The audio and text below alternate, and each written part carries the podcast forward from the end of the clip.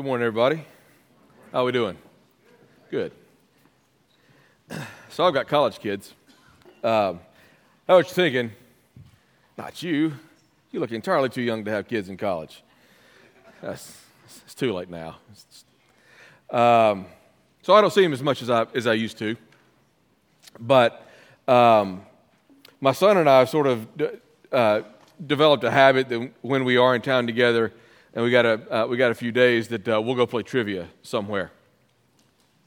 And, um, you know, we usually finish, you know, in the, in the top three, uh, mostly because of him. I mean, you know, I'm really dependent on, you know, questions that happened in the 80s. I mean, that, if, if it's not that, I'm, I'm pretty useless. So, uh, so we'll go, we'll go play trivia somewhere. And it's like, you know, there's, we'll be, it'll be two of us and then a couple of teams that have like 35 people, you know, and everyone is like experts on everything and they have their niche. And, you know, it's fun. But we, uh, but uh, all the times we've gone to play trivia, like we never walk out of trivia and go, that was really useful information. right? I mean, like we, we never we like we, we never walk out of trivia and go, hey, you remember that you remember that question? Uh, you remember that question about uh, putting putting the the the top alternative rock hits from 1994 in sequential order? That is going to revolutionize my meetings this week. Like, I've got a whole new approach.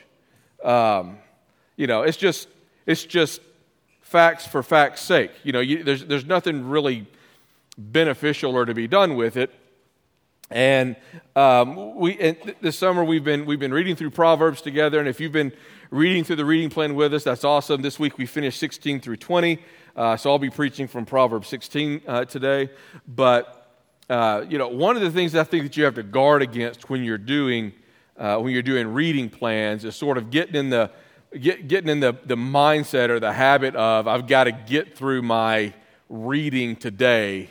And okay, I read that, I read that, I read that, and now off to my day without really paying attention.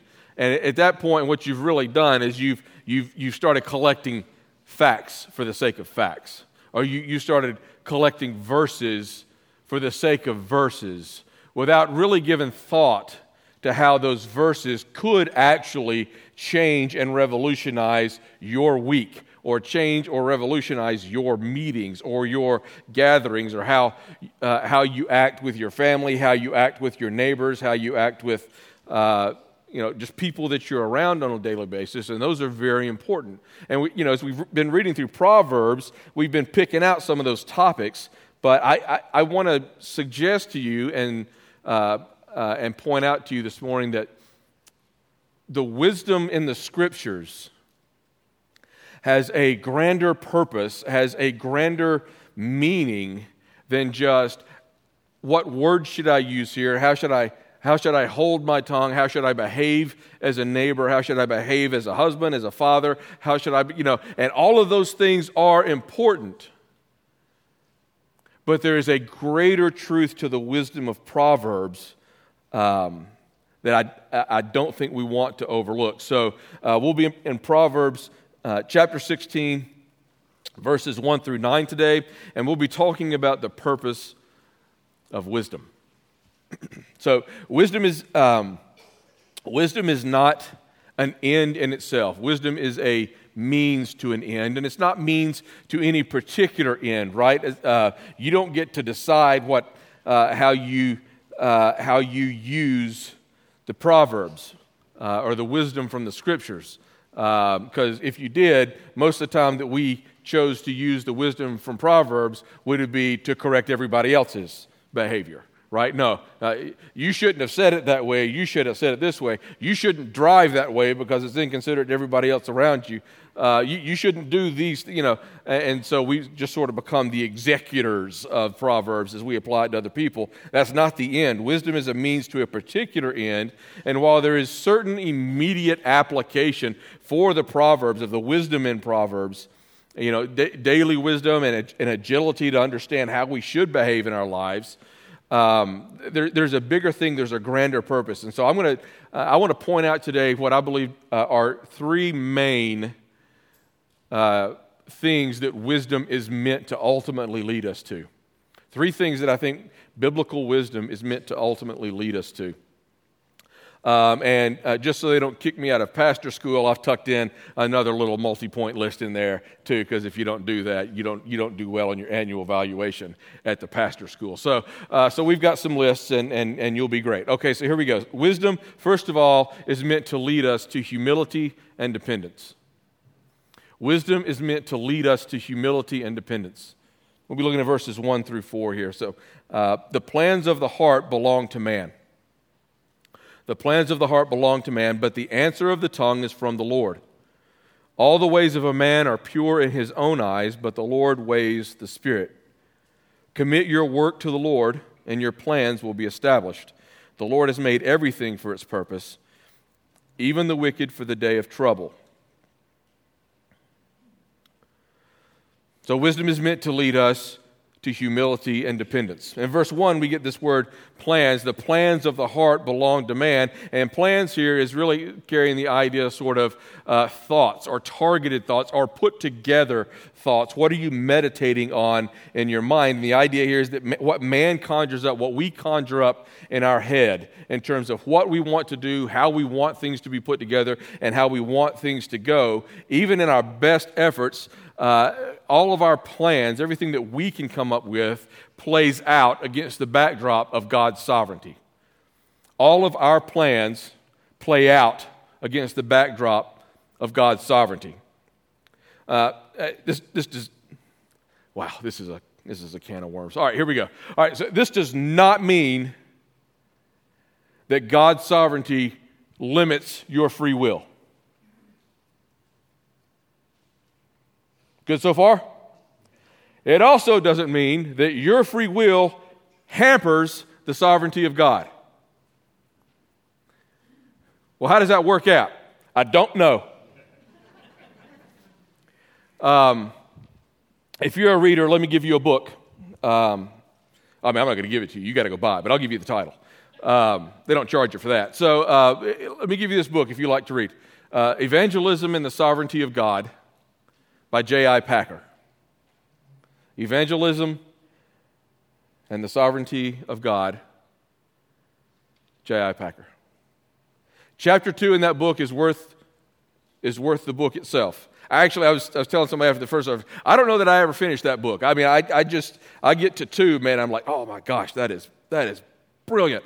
Um, and so when he's talking about free will and sovereignty, what he says is, you know, we kind of we don't know how to explain how those, those two gold, you know, exist together, and so we kind of try uh, and cover over it by saying that uh, free will and uh, human will and God's sovereignty are a paradox, uh, or paradox, uh, which would be a paradox would be two things that seem to be opposite, but in actuality uh, go together well.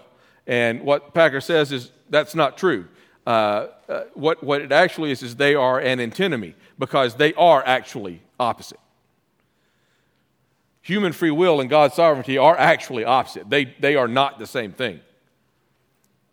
Okay, well, how does that go together? I don't know. But here, here's what Piper says, because he's really smart.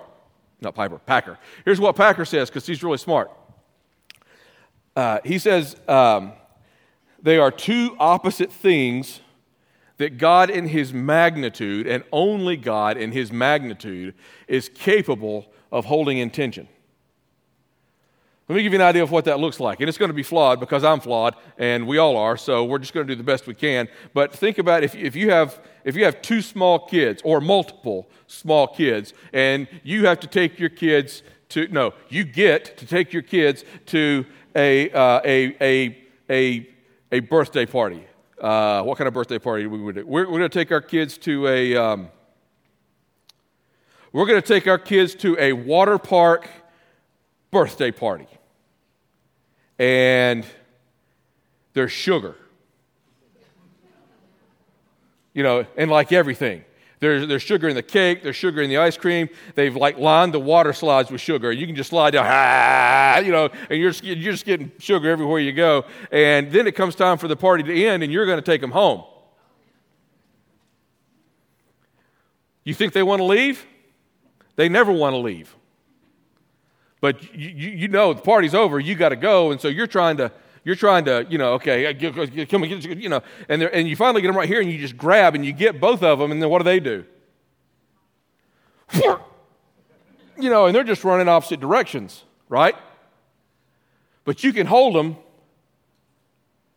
This is why I cho- chose small children, not big children, because that changes the story. So you got small children. So you can hold them because you're bigger than they are and you're more powerful than they are. Same sort of idea here. God can hold your free will, which, by the way, was his idea. He's not threatened by your free will. He's not scared of your free will. It was his idea to give it to you. You are absolutely and completely free to make the decisions that you want to make. But his sovereignty wins every time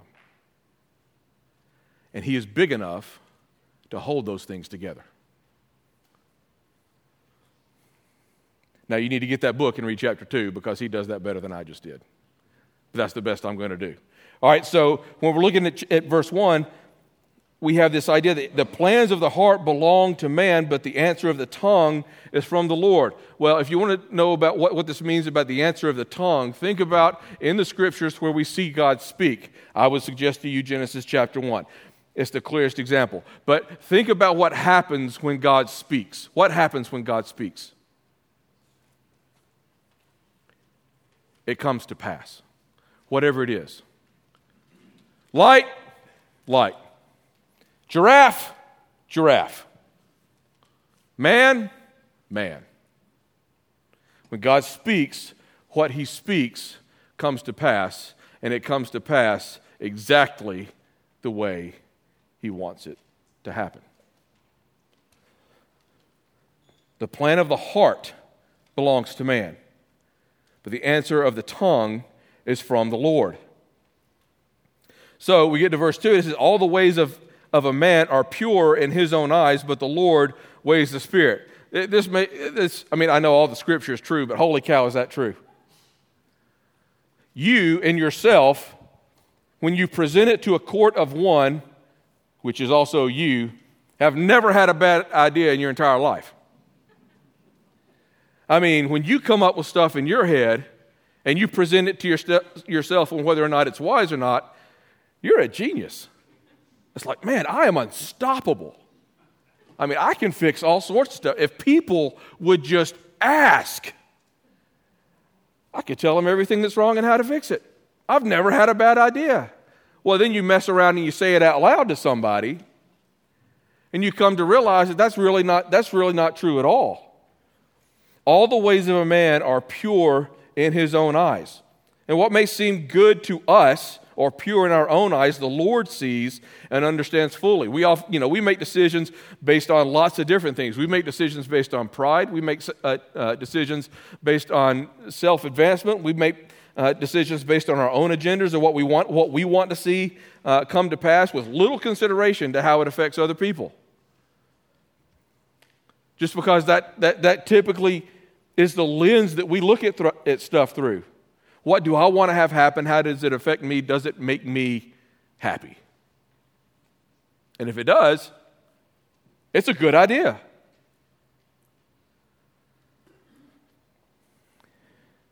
But it says the Lord judges the Spirit, the Lord weighs the Spirit. He, he actually looks into us, and He's the voice that comes in there and says, oh, You need to rethink that. Hold on there just a minute. Wisdom is meant to lead us to humility and dependence when we come to the real realization that not all of our ideas are good. Not all of our ways are good. Not all of our intentions are good. And if we don't have we don't have the scriptures through the work of the Holy Spirit, if we don't have that speaking into our lives, we're going to be in a tailspin of just following ourselves around and around in a circle, making the same mistakes over and over again. So what's this? I mean, we, we've got this, we've got this tunnel vision of, of, of how we perceive reality that is completely driven by what benefits and doesn't benefit us. And so, what's the solution to wandering around with this partial insight or walking around in ignorance? We get to verse 3 Commit your work to the Lord, and your plans will be established. Commit your work to the Lord, and your plans will be established. Not because you've made better plans, but because you've established them in Him. He does the establishing, not you. If we depend on God and submit our plans and goals, uh, our desires and agendas, our ways are not just enhanced, our ways are not just made better. Our ways aren't given a, a rubber stamp of approval or given a better success rate. They're established, they are put in place because He has done it. Because He has done it. Let's look at James 4 13 through 17. Come now, you who say, Today or tomorrow we will go into such and such a town and spend a year there in trade and make a profit. Yet you do not know what tomorrow will bring. What is your life? For you are a mist that appears for a little time and then vanishes. Instead, you ought to say, If the Lord wills, we will live and do this or that. As it is, you boast in your arrogance. All such boasting is evil. So whoever knows the right thing to do and fails to do it, for him it is sin. Go back to that first slide, please. Thanks. So, so look, look, what, look what happens here. Verse 15, what, what that doesn't say is instead, you shouldn't say, um, today or tomorrow we will go into such and such a town and spend a year there and trade and make a profit. Uh, Lord, could you just get busy willing that? Because that's the way we usually go about it, right? Hey, here's what here's really what I want to do. Here's really how I want to see this play out. This is what seems wise to me. This is what I've come up with. Lord, could you just say that's okay? Could you just go ahead and, and let me let me do what I think is best for me? now what James says is actually, if the Lord wills, we will live and do this or that. If the Lord wills, seeking what the Lord wills is the first part of the process, the first part, the first component of the formula, not the last. And so seeking wisdom means humility and understanding that not all our plans are great and depending on Him to lead us to what is. Because, verse 4, the Lord has made everything for its purpose. The Lord has made everything for its purpose, even the wicked for the day of trouble. Even the wicked for the day of trouble. And look, I'm just going to own to you that's a hard verse to preach. Because it's difficult for us to say that we understand uh, why this, that, or the other happens, or when evil occurs, finding a good explanation for it. And I'm, I, it would be irresponsible of me to tell you that I had one for everything. But what I can testify to you in, in the, in the years that I've lived my life, is that there's nothing that I've experienced in my highest of highs or my lowest of lows where I've not found the Lord faithful. And often it's in difficult seasons that his faithfulness shines forth most brightly. And, but if that's a struggle for you, I, I would tell you that you have good company.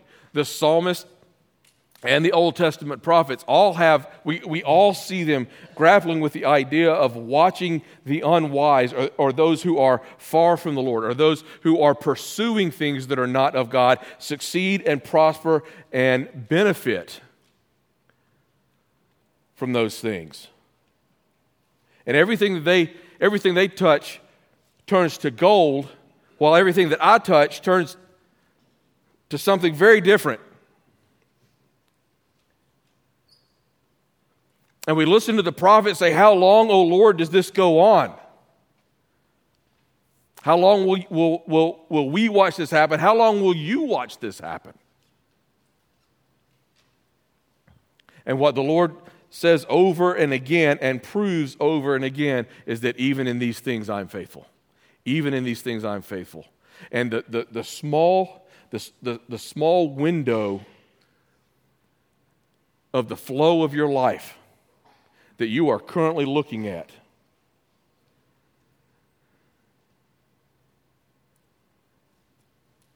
pales in comparison to all of your days laid out before me and what I'm doing in your life.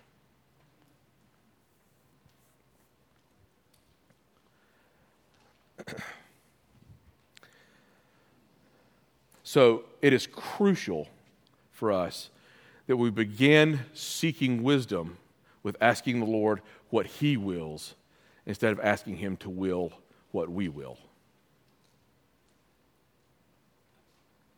There are things there are things that you and I will never fully understand. Calculus. Um, there are certainly things that you and I will never master. Right? Uh, Adam and I went to Adam and I went to seminary together. We graduated with the same same degree, and the the name of our degree is of our degree is absolutely ridiculous. Master of Divinity. How would you ever master divinity? Right? I mean, because what, what, does it mean to master something, right? When you, when you master something, it means that you, you not only have a working idea of the concept of something, but you can actually take apart the, uh, you can actually take apart the components of it and know what each component does and put it back together in a way that it still functions. You can do a lot of things on YouTube.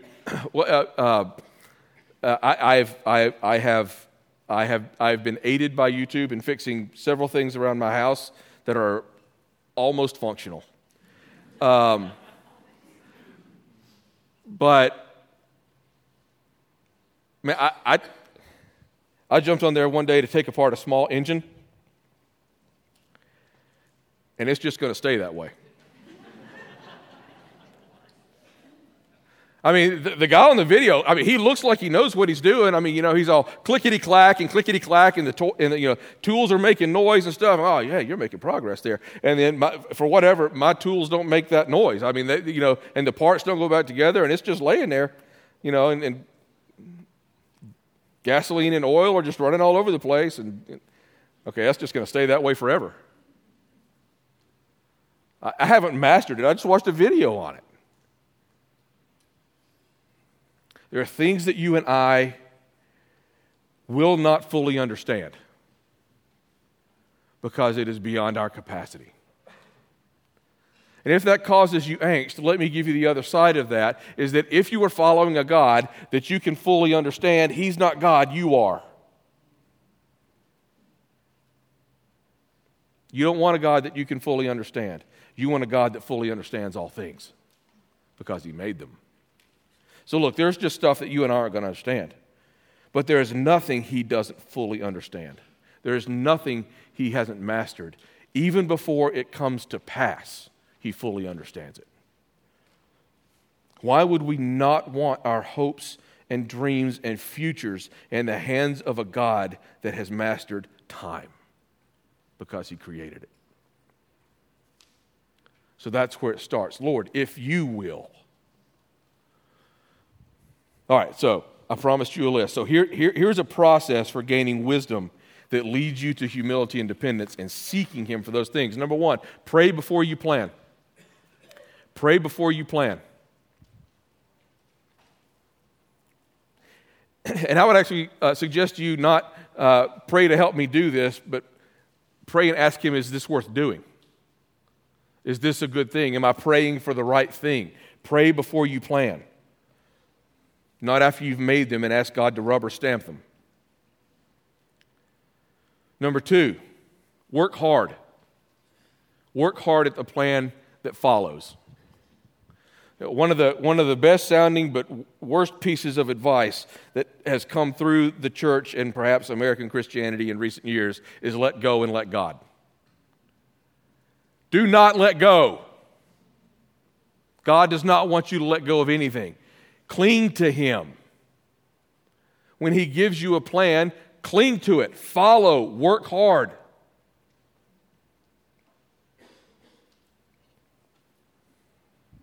Believe in work, hard work. Anybody? If you know, you know. as you pursue wisdom, set goals in what the Lord has shown you and follow it. And then three, submit everything to God.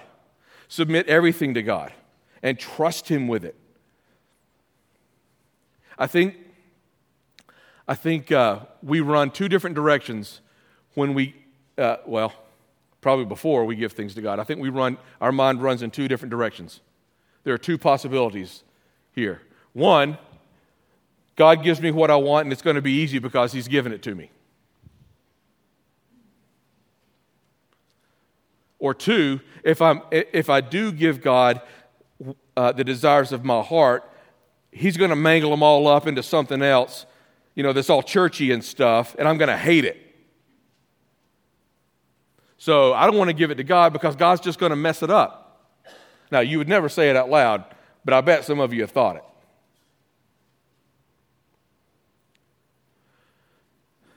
So let me do the first one first. If you're like, God's given me the thing, so it's going to be easy. If you're, if you're going into that with, with, with that mindset, the first, look, when we're following the plan of God, sooner or later, we're going to get punched in the mouth. Some, something, is going to, something is going to hit us right in the mouth. And if you're not prepared for the fact that following God is difficult and it's not easy all the time, you'll let go. Submit it to Him and trust Him with it. But don't expect everything to be easy. You guys remember? Uh, you guys remember when the uh, the Israelites? Um, they're, uh, God, they, God's brought them out of Egypt. He's leading them to the promised land. They get to the edge of the promised land. They're looking at it. They send in 12 spies. You guys remember this story? They send in a spy from every tribe, and they come back, and, and, uh, and 10 of the tribes, uh, well, no, all of them say, hey, it's great land. I mean, the grapes the size of your head. I mean, we're going to eat like kings. I mean, you know, everything over there is fantastic. Uh, land's flowing with milk and honey. I still don't get really the desire of that, but uh, apparently it was pretty good. And, and so everything over there is fantastic, uh, but we can't take it because the people are huge. And uh, they will squash us like bugs. Ten of them said that. Two of them said, No, we can take it. The Lord has given it to us. We can take the land. He means for us to have it. Let's go take it. But don't don't be mistaken into thinking that they thought that when we take that land, we're just going to walk in and they're going, oh, here you go, here are the keys, we'll see you. No, they're going, there's, going to be, there's going to be conflict. They knew there would be conflict. They knew that there would be war. They knew that there would be difficult days but they also knew that the Lord was with them. So they fought, they, those two said, Let's go, let's follow.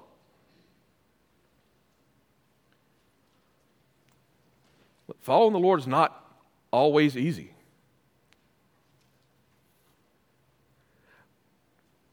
But doing life without the Lord ain't always easy either. Wouldn't you rather walk with the one that's making the plan. Wouldn't you rather, if, if it's going to be difficult one way or the other, wouldn't you rather walk with the Lord? And walk a journey that even when it's difficult, there's joy. Not happiness, those are not the same thing, but there's joy. Okay, then there's the other. If I give God my plans, He's going to mess it up and make it into something I didn't want? Well, there are two possibilities there. One, he, he very well may change. He very, very well may change what you're asking for. But do you know why he does that? Because what you were asking for was dumb. It wasn't good for you. Or even in a best case scenario, maybe it was good for you, but it wasn't great for you. It wasn't the best for you and He wants better. You may have been heading down a destructive path you didn't even know about, and He's protecting you from it.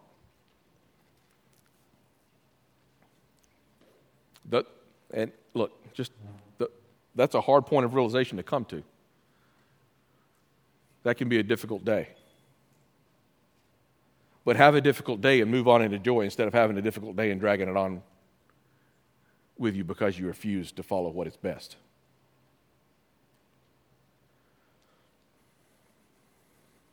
Submit everything to God, trust Him with it. And then, four, recognize that God is at work. Recognize that God is at work even when you don't see it. Look for it. Look for how He's moving. Expect Him to move and look for it. You know, don't just give it. I'm just following God and trusting. I'm just, you know, I'm just trusting. I'm just, you know. no, you're not. You're just existing. You're not paying attention. God is doing stuff. Be attentive. Be attentive. I just let him have it, and you know, whatever he's going to do, he's going to do what he does. And uh, he's doing stuff already that he does, and he wants you in on it. Pay attention. Be attentive. Recognize that God is at work in the details of your life. Regardless of how it's playing out right now, He has something great for you. You may see it right now, you may not, but He does.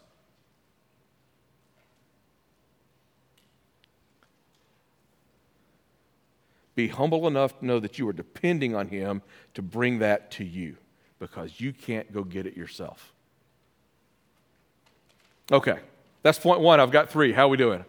Um, so, the purpose of wisdom is to lead you to three things. The first is humility and dependence, the second is salvation.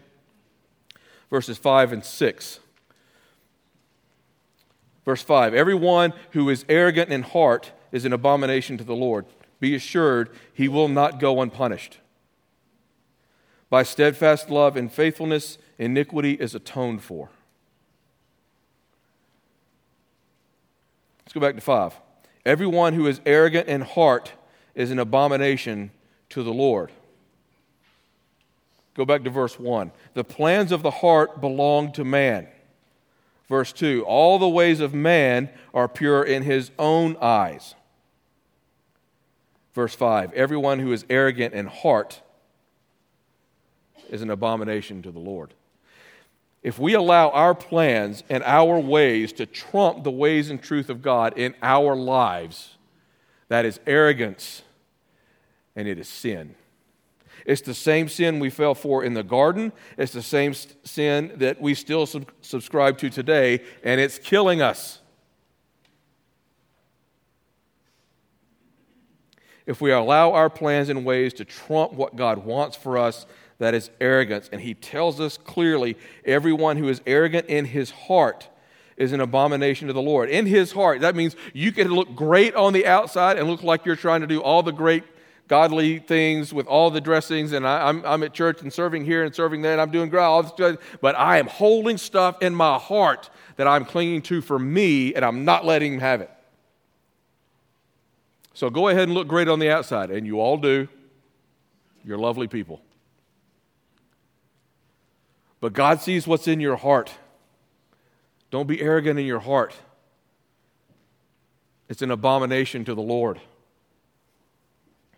But because we have all sinned, because we all fall short of the glory of God, there is an issue in us because a holy God cannot overlook and disregard the reality and enormity of our willful, rebellious sin. He can't. And if, if you are expecting Him to because you think you're a good person, they, there are no good people. Do you guys know that? I mean, are you clued in? I mean, do you get that there are no good people?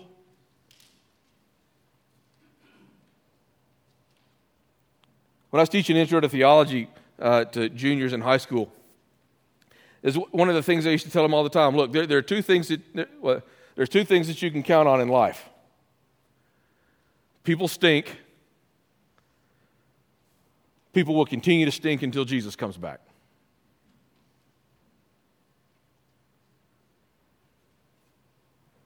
We're all broken. There are no good people. Now, based, you know, based on, our, on yours and my sliding scale of st- standards, I mean, we, we, we can sort of pronounce people to be gooder or less gooder based on our own value system. But according to God, His eyes wander to and fro throughout the earth looking for one good person, and they ain't there.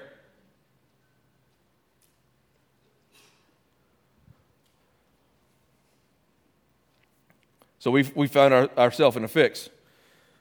A holy God cannot overlook and disregard the enormity of our sin.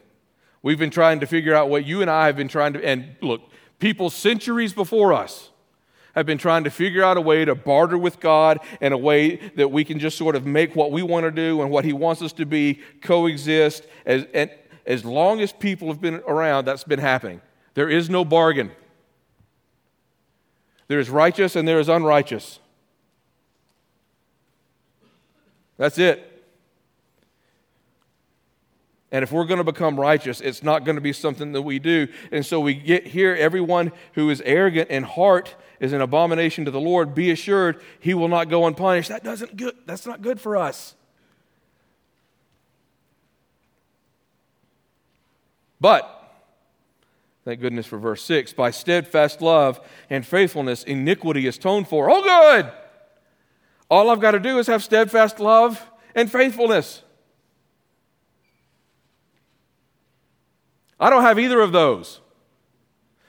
This, this, this Hebrew word here for steadfast love is hesed. It's the, is, uh, it's the word that, that God would use to, uh, uh, to speak of his love in covenantal terms. So when he made covenants with, um, with Abraham, with David, and, and then uh, ultimately uh, the new covenant through Christ, this covenantal love, the love that binds God to his promises, the love that, that, that God pledges himself to his people through is Hesed. It's a love that he will not break, it's a love that endures, it's a love that we depend on.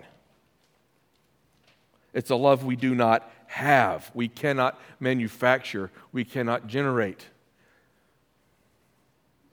We do not have steadfast love, and we are not faithful people. I'm not faithful to myself. I make promises to myself I don't keep all the time, mostly about cookies.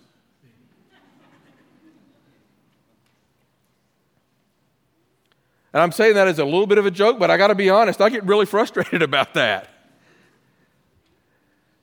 I, I, I, can't keep a promise about a cookie. What if I make a promise about something that actually matters?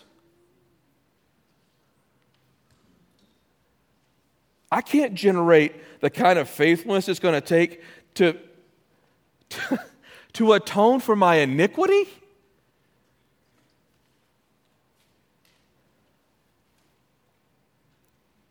The wisdom in Scripture is meant to drive us to the awareness that we are desperate for salvation. Because when we look at what's in here and become wise enough to know that I need something outside of me to fix it, wisdom tells me I need a Savior.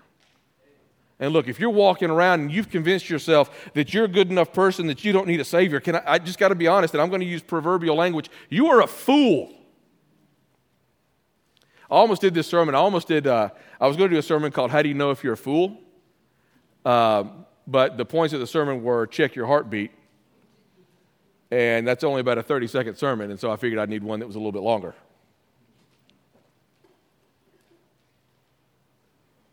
All of our lives walking this earth, we're trying to, we're trying to push closer to wisdom and further away from foolishness. But doggone, if foolishness doesn't just pull at us and pull at us, and want us to stay there. Like a water park birthday party.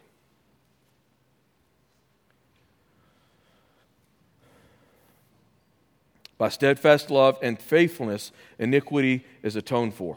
The conclusion we have to come to here when we are wise is that we are desperate for someone who can accomplish this for us, and Jesus does that on the cross. Only Jesus can do it, only Jesus would do it and only Jesus has done it. There is no other name or no other life in which we find salvation. He's, he's calling us to redemption, and He does that through the wisdom of the Scriptures. So, I think there are three purpose, purposes for wisdom. One, to move us to humility and dependence. Two, to make us wise unto salvation, if I could borrow a phrase from Paul in 2 Timothy. And three, to teach us how to walk in obedience. Because, excuse me, when we are redeemed, that's not the end of the race. That's not the end of the story, it's the beginning. You and I have the rest of our lives. If we are in Christ, we have the rest of our lives to pursue wisdom in terms of how we walk in obedience based on what God is showing us of Himself. Wisdom means to lead us to obedience. After atonement has been accomplished for our sin, our heart's been changed, we conti- but we continue a faith journey in the work of the Holy Spirit. It's our appropriate response. Obedience is our appropriate response of gratitude, of worship, and the continued uh, pursuit of transforming wisdom. God means for us to change. God means for me to change. He means for me to look more like Christ.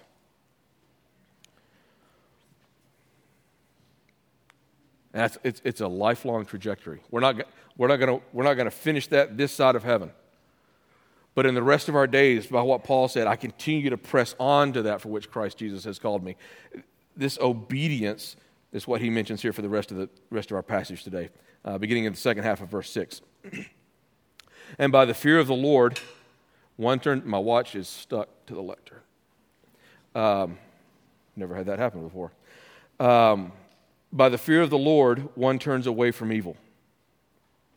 By the fear of the Lord, one turns away from evil.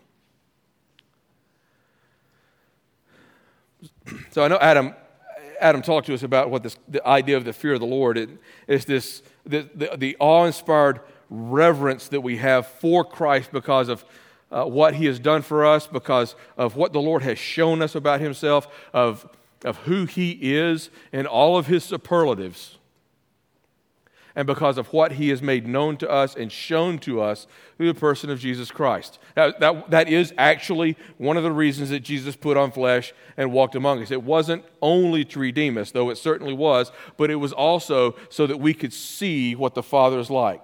John chapter 1, verses 1 through 18. He means us to walk in him and to become more like him in the fear of the Lord. Let's look at, uh, let's look at this, uh, this James passage, uh, 4, 6 through 9. but he gives more grace. Therefore, it says, God opposes the proud, but gives grace to the humble. Submit yourselves, therefore, to God. Resist the devil, and he will flee from you. Draw near to God, and he will draw near to you. Resist the devil, and he will flee from you. Draw near to God, and he will draw near to you. I think those are there back to back on purpose. And so, what Solomon tells us in Proverbs is that by the fear of the Lord, when we are driven, when we are compelled by the idea, by the reverence that comes to us because of what Christ has done for us, and we are, we, we are awed uh, by the love that He has shown us, by the, uh, his willingness to take our wrath on himself and to impute to us a righteousness we do not deserve, when, when that becomes the lens that we understand and see life through, and we can, we can, uh, we can, li- we can live each day in the awareness that that is as true today as it was yesterday and will be as true tomorrow, when that is the lens that we see through, then the fear of the Lord allows us to say to the devil, Get away from me, and he will. Look, don't be, don't be, don't be confused here. The devil doesn't flee from you because of how great a person you are. When you resist him, the devil flees from you because of how great the spirit living in you is. Because when you're redeemed, God puts his Holy Spirit in you so it is God who is resisting and Satan flees. You try to do that on your own, you're going to have different results. But it's also the Spirit dwelling in us so that when we draw near to Him, He draws near to us. Wisdom is meant to lead us into obedience. And wisdom teaches us the fear of the Lord. Verse 7 when a, uh, when a man's ways please the Lord, he makes even his enemies to be at peace with him. When we seek to please God in our pursuit of him and, and how we're living our lives in heart, not in deed, not in deed.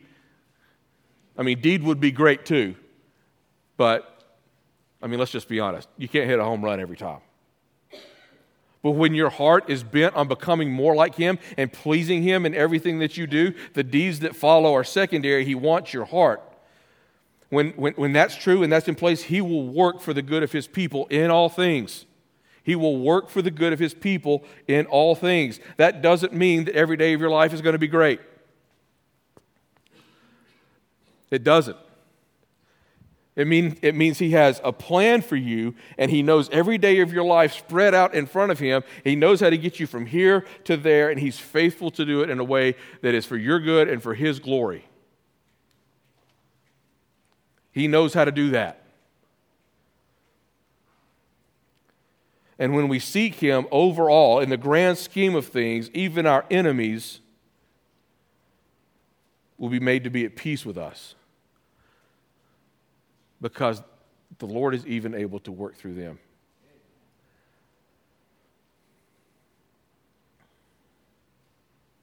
So let me just give you a couple of ideas real quick.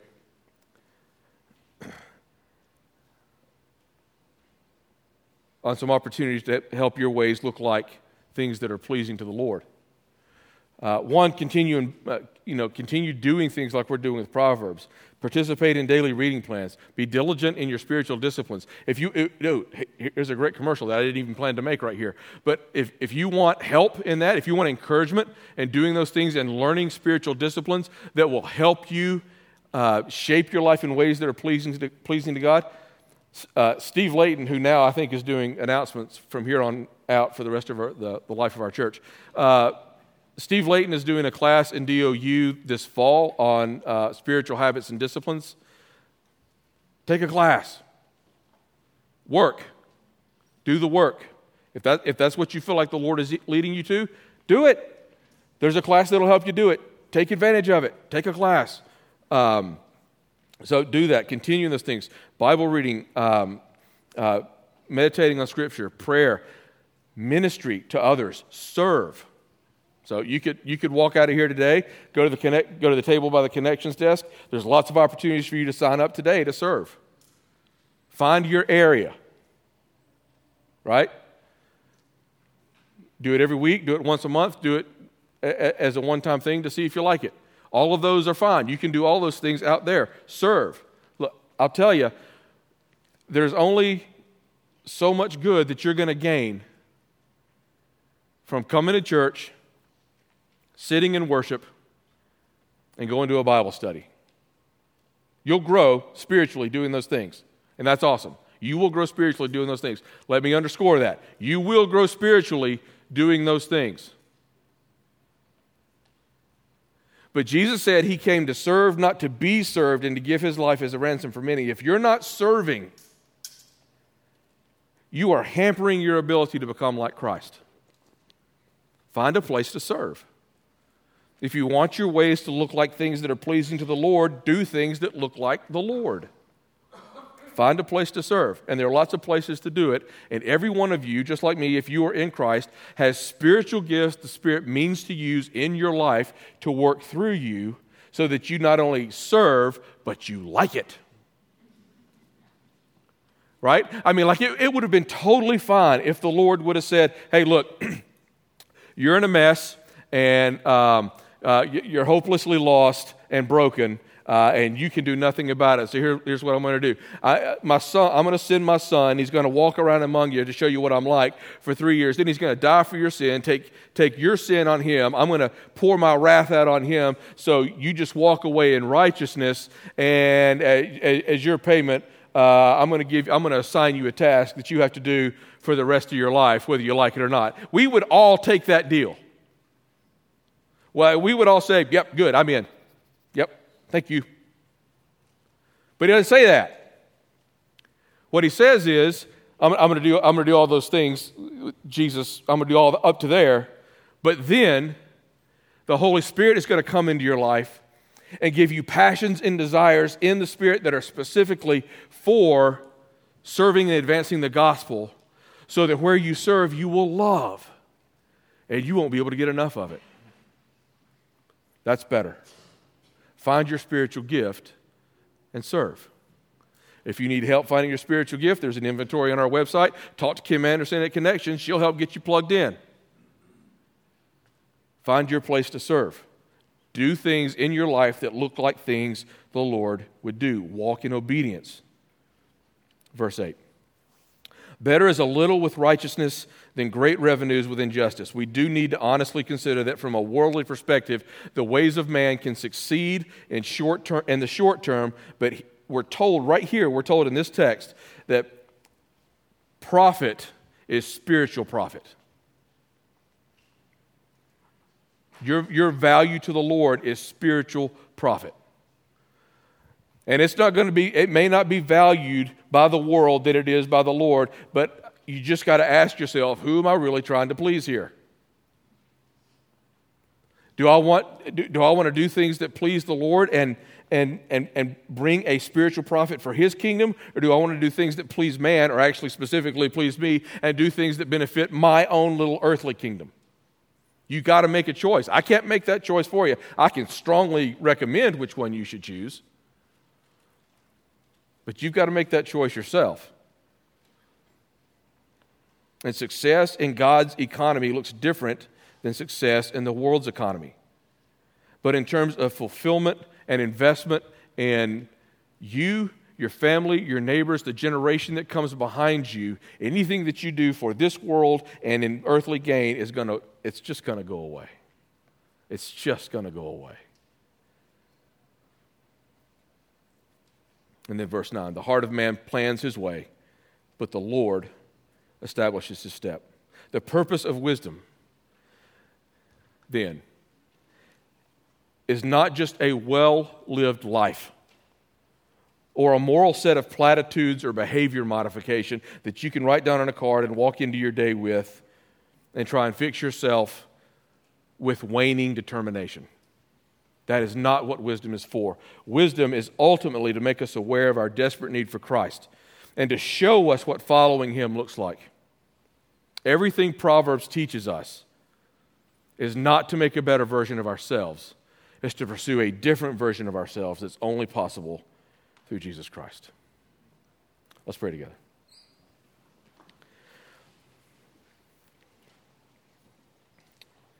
God, we thank you for your word and we love it. Uh, even, when it's, uh, even when it's difficult to understand and approach, we love it. Teach us to love it. And teach us, Lord, when we spend time in your word, unlock its truths for us, unlock its wisdom for us. And Holy Spirit, we, we pray that you would use that to change us. So, Father, if there, if there are people in this room this morning who, who are holding on to uh, to their plans, to their ways, to their agendas, who are hoping to make you be less you so they can be more them. I pray that you would stir them to repentance. If there are people that have never accepted you as their Savior, I pray that you would give them open eyes and a wisdom to see our desperate need for you. And for those of us in the room that, that, that are your children already, I pray that you would give them wisdom, not just to uh, choose wise words, or not just to be a good neighbor, or not just to uh, live in, uh, in lifestyle ways that are honoring to you, but to live in a way that changes the world around us and makes us more like Christ. And we know that only comes through the ministry of the Holy Spirit. So we want to say that we recognize that we are completely dependent on you for our salvation, for our transformation. And so, Lord, in these moments together, regardless of what else is happening in our lives right now, in the room outside, I pray that you would make us attentive to what you're doing in our lives right now. Right now, in this moment, I pray that you would make us attentive to what you're doing. Thank you for your love for us. Thank you for the gift of the Scriptures. Make it alive in us through the ministry of the Holy Spirit in Jesus' name. Amen.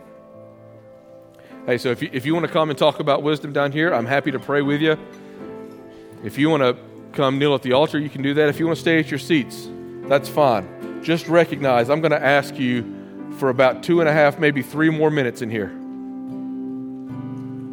And hold off whatever's on your phone, whatever you're planning for lunch, whatever else you have to do today, and be attentive right in this moment to what the Lord is calling you to do. And listen. Listen to what He has to say to you.